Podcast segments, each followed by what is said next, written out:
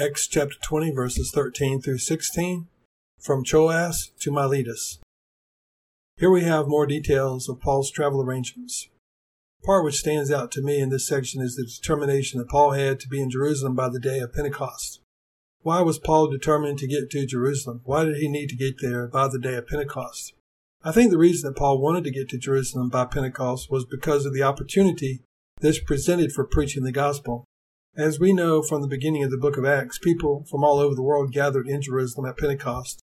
This was the same time of year the Holy Spirit fell upon the original apostles and early church, and they were filled with the Holy Spirit, spoke with tongues, and prophesied.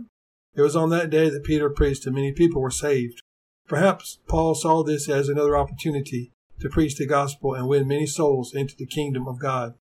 As we have already seen, these ministry teams were strategic in their outreach. They tried to reach as many people as possible with the gospel. They had a regular pattern in ministry of going into a local Jewish synagogue, preaching the gospel, and then depending on the response, they would continue in that town or they would leave for the next town. I think this is exactly what we see here in Paul's determination to go to Jerusalem. His desire was to reach as many people as possible at that time of the year in a city where many people would be gathered from all over the world. The Great Commission is to reach all nations with the gospel. Going into the city of Jerusalem was a strategic way of reaching all of those nations.